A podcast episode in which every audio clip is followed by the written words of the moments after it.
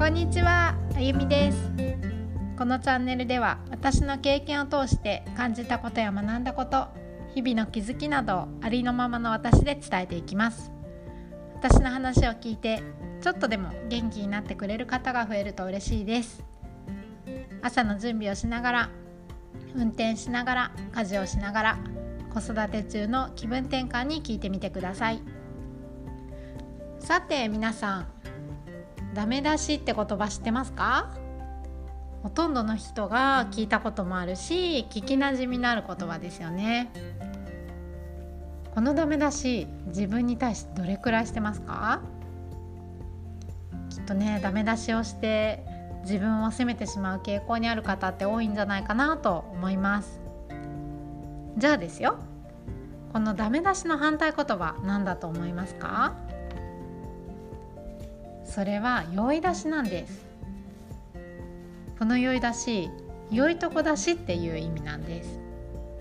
本当ねなんでこれ私なかなか気に入ってる言葉で初めて聞いた時からもっとね酔い出しって言葉がなんで流行らないのかなって思ってるんですけど今日は私が4年くらい前に一時期通っていたアドラー心理学をベースにした子育て講座での学びから今も取り入れてるメソッドをお伝えしようと思います。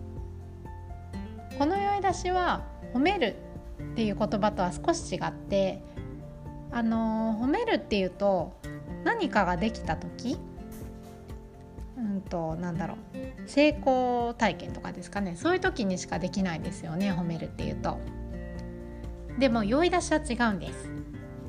何か失敗した時とかできなかった時とかネガティブ感情を持った自分に対してもできるんですよ。例えば仕事でミスをした時。どんなこと思います？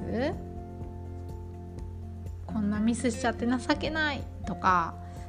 いつも私はとかね言うのはダメ出しですよね。それでこの状況で自分を褒めようとするとできなくないですか？仕事でミスをした自分に。褒めるって定義的にもちょっとできないと思うんですよ。そこで酔い出しなら今度どうすればいいか？気づけてよかったね。ミスはしちゃったけど頑張ったよねとかいう声かけができるんです。その実際のね状況によってどういう酔い出しができるかはいろいろですけどまあ分かんないと思うんですけどその場合ならないと。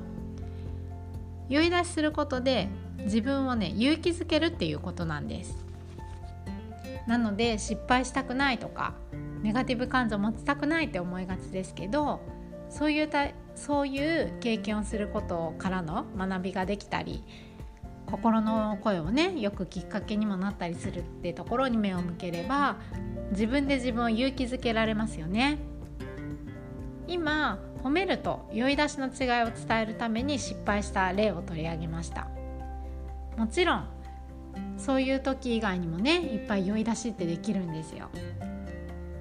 そもそもねちゃんと朝起きてご飯食べて自分のことが精一杯って思っても子供がいれば子供のことを思って行動したりとかいなくてもこう周りにね気を配って人に優しくしたりとか行きたくないって思っても仕事に行ったりとかあとどうだろう。あお風呂がね面倒と思っても入ったり。あとは何度も何度も自分を責めて落ち込んでも前を向いてね自分を変えたい変わりたいと思ったりとか。それってすごくないですか？生きてるだけで。いつの間にかねほんとできて当たり前なことが増えすぎて。というかこう自分でね自分のハードルを上げて生きてる方がほとんどですよね。もちろんいつも言いますけど心の声にね寄り添ってやりたくないことを選択することはできるんですけどできることがないと。成長した何かがないと自分を褒められないなんてことを思ったりするかもしれません。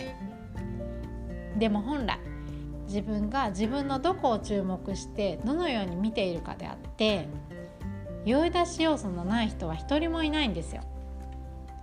だってね何回も言います。そもそも生きてるだけ素晴らしいんです。寝る前にね私も結構ね酔い出し寝る前にするんですよ。あのいい気分で寝たいから。そう。だからね皆さんも寝る前に目を閉じて今日一日頑張った。生きてるだけで素晴らしいって。そう感じて自分が自分の味方になってこうねほんと小さいことでいいんですよ。そう小さいことでいいので自分への酔い出しをしてみるといい気分で寝れますよっていうお話でした。明日はこの酔い出しについてたまには子育てにおいての使い方っていうんですかね。をねお話ししてみようかなと思ってます。それでは最後まで聞いていただいてありがとうございました。私の話が面白かったなとか感じるものがあった方は是非いいね。ってあるのかな？